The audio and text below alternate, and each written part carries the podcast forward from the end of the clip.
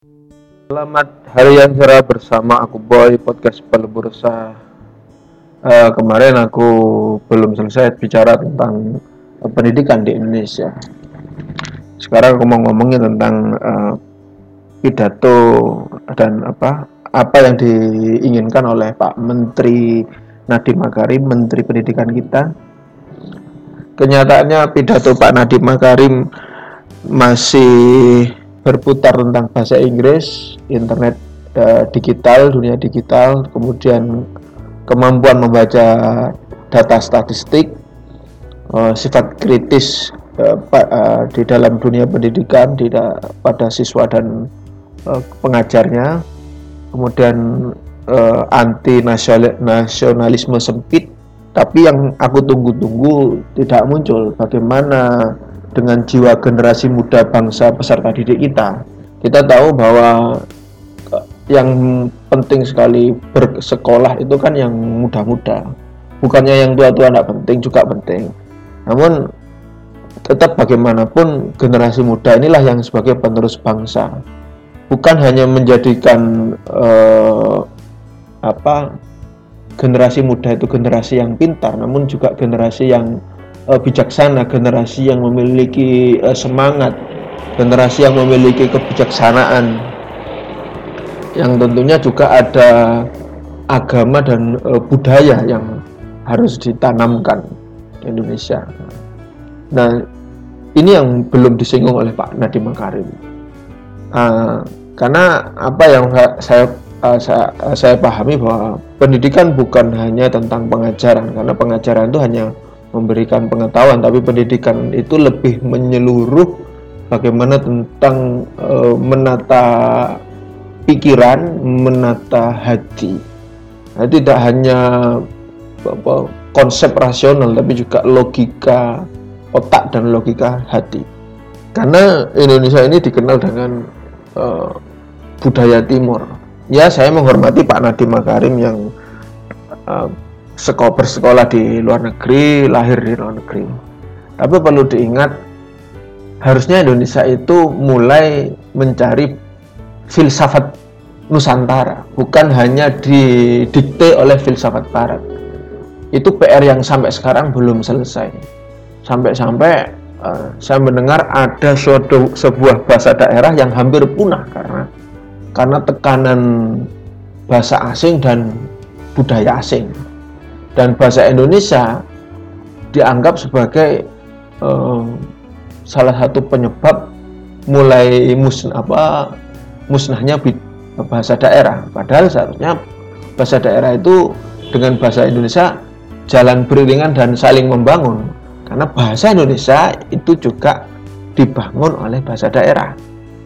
Nah ini sepertinya yang eh, tidak di, dilihat mungkin oleh uh, aparatur-aparatur di Kemendikbud. Semoga nanti Pak Nadiem Makarim dan Presiden setelah uh, yang berkaitan dengan dunia pendidikan ini melihat lagi tentang uh, pentingnya budaya daerah di Indonesia dan filosofi uh, nas, uh, yang ada uh, di negeri kita ini. Jangan hanya budaya apa uh, filsafat barat males saya. Nanti Rocky Gerung lagi. Saya kan terus terang jenuh dengan eh, apa yang dikatakan dan dijelaskan oleh Rocky Gerung karena kembali selalu teori-teori filsafat barat. Ya maklum lah. Rocky Gerung kan uh, tidak sepintar itu. Dan dia juga mungkin menyadari bahwa dia juga termasuk dungu dalam berfilsafat. Hey, wajar Semoga Rocky Gerung menyadari kedungannya. Uh, kemudian ada fenomena menarik ya terkait dengan bagaimana uh, kondisi anak-anak muda di Indonesia, bagaimana kondisi generasi muda yang uh, arahnya ini ke mana sekarang. Ada fenomena yang sobat ambiar. Nah, sobat ambiar ini suatu fenomena yang unik kalau dilihat dari segi pendidikan. Karena mau apa ya bagaimanapun musik itu adalah salah satu yang sanggup mengintervensi mempengaruhi kejiwaan seseorang. Jadi di sini bisa dikatakan bahwa musik itu mau nggak mau akhirnya mendidik kita gitu, mempengaruhi kita. Bisa dikatakan mendidik. Ya kita tahu banyak pendidikan-pendidikan itu pengajaran-pengajaran yang lebih bisa diterima dan dinikmati ketika itu melalui pesan-pesan kesenian. Nah, fenomena sobat ambiar dan dikempot ini sangat menarik bagi saya. Dan saya, saya bersyukur dengan adanya uh, fenomena sobat ambiar ini. Karena kita tahu Didi itu liriknya kebanyakan uh, melankolis dan pembawaannya sedih, sadness, loneliness, broken heart sampai disebut Didi Kempot dijuluki sebagai Godfather of Broken Heart. Ya boleh lah sebagai lucu-lucuan sebagai gimmick. Yang saya setuju-setuju saja. It's no problem. But, um, dan hebatnya lagi di Kempot itu walaupun lagunya sedih tapi pembawaan karakternya menyanyi, menyanyikan lagu sedih itu dengan cara yang uh, gembira, dengan cara yang uh, berseri-seri tanpa mengurangi rasa dari lagu itu dan lagu kesedihannya itu tetap tersampai pesan sedihnya.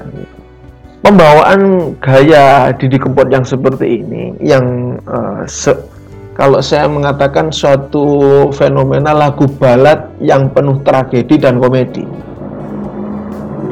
Nah, penikmatnya ini kemudian menanggapinya dengan slogan uh, yel-yel cendol dawet.